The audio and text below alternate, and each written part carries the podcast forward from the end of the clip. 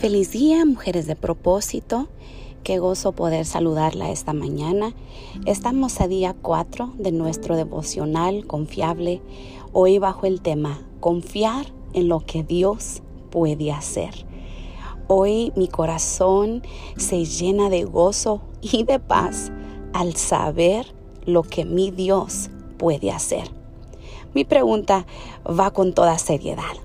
¿Quién podría escribir una historia con mucho más suspenso que el que vemos en este pasaje de Daniel. ¡Wow!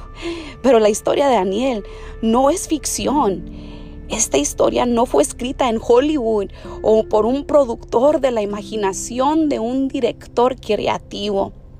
Esta es, mujeres de propósito, la palabra de Dios, escrita para que la leamos y seamos fortalecidas por el valor en la línea de fuego. El valor para adoptar una postura firme, el valor para enfrentar el fuego y el valor y la fe en el rescate por mano de Dios. Yo espero la mano de Dios que me rescate pero más que nada que yo pueda y usted pueda tener el valor de enfrentar cualquier cosa, porque Dios puede hacerlo todo. Él es el Todopoderoso. En el versículo 16 dice que los jóvenes hebreos no, no sintieron que debían defenderse de la amenaza y la acusación Dice, no hace falta que nos defendamos ante su majestad. Hmm, pensemos un momento. ¿Con cuánta frecuencia sentimos la necesidad de defender la posición que hemos adoptado?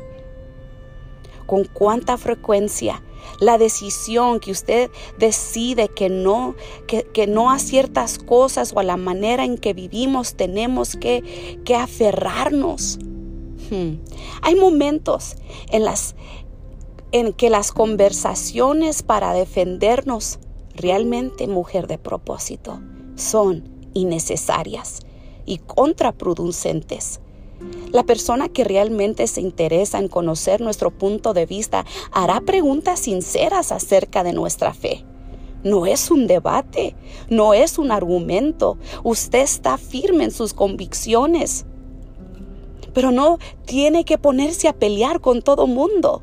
Su actitud y su ejemplo va a ser que la gente a su alrededor cambie genuinamente porque ha visto el cambio primero en usted.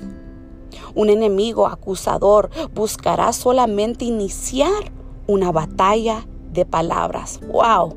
¡Qué bueno está eso! Iniciar una palabra, una batalla de palabras. A veces el enemigo atiza el, horno de fuego en vez de, de retirarse para que ésta sea más dañino, dado que es, está determinado a destruirnos. El horno de fuego se presenta como nuestra amenaza para, para hacernos retroceder. Pero Dios está sentado en su trono aún durante nuestro tiempo en el horno de fuego. Él no se mueve. Él no cambia su manera de ser. Él sigue sentado en el trono de gloria. Los líderes hebreos piadosos no sabían qué haría Dios, pero sí sabían lo que Dios podía hacer. Oh, tengo que decir un aleluya. Gloria a Dios. Los líderes hebreos piadosos no sabían qué haría Dios, pero sí sabían lo que podía hacer Dios. Declararon al rey con toda valentía que su Dios podía salvarlos milagrosa, milagrosamente de la muerte y del poder del rey. Su fe era profunda, era inconmovible y no estaba basada en lo que Dios haría, sino en lo que Dios podía hacer. Ellos tenían fe en Dios, aunque no obtuvieran el resultado que deseaban o aquello por lo cual habían orado. Su fe era inconmovible. en Daniel capítulo 3 del 20 al 23 dice, y que algunos de los soldados más fuertes de su ejército ataron a los tres hombres y los arrojaron al horno en llamas. Fue así como los arrojaron al horno con sus mantos, sandalias, turbantes y todo, y es decir, tal como estaban vestidos. Tan inmediata fue la orden del rey y tan caliente estaba el horno que las llamas alcanzaron y mataron a los soldados que arrojaron a Sadrach, Mesach y Abednego, los cuales, atados de pies y manos, cayeron dentro del horno en llamas. Ay, hermanas, mujeres de propósito, amiga, hasta no, nos dan escalofríos con las historias de rescates dramáticos y de suspenso. Pero no todas las historias concluyen con una liberación, con un feliz para siempre, con un Dios en medio de las llamas. Digo, quiero decir, a veces Dios no va a rescatar de en medio de las llamas. Dios va a permitir que, que pase, Dios va a permitir que tal vez, tal vez una persona, ¿verdad?, a de cáncer, mejor esté en la presencia del Señor. A veces son situaciones que, que no entendemos, pero una cosa sí sabemos, como estos jóvenes hebreos dijeron estamos buscando, no, sabíamos lo que, lo que Dios haría, pero sí siempre reconocieron y dieron honra a lo que Dios podía hacer. Y de eso, mi hermana, mujer de propósito, tenemos que aferrarnos, tenemos que estar, esa es la fe, sin tener que ver, pero eh, tener nuestra convicción de que Dios puede, no que tiene que hacerlo, de que puede hacerlo. Mire, los líderes hebreos, estos jóvenes que enfrentaron el horno de fuego, no tenían la seguridad de que vivirían para ver otro día.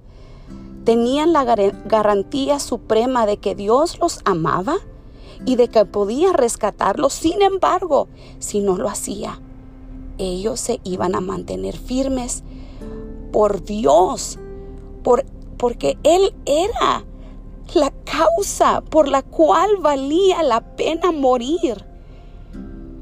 Y a veces nosotros adoptamos actitudes de servir a Dios, amar a Dios por lo que Dios va a hacer por mí, de lo que Dios me puede dar.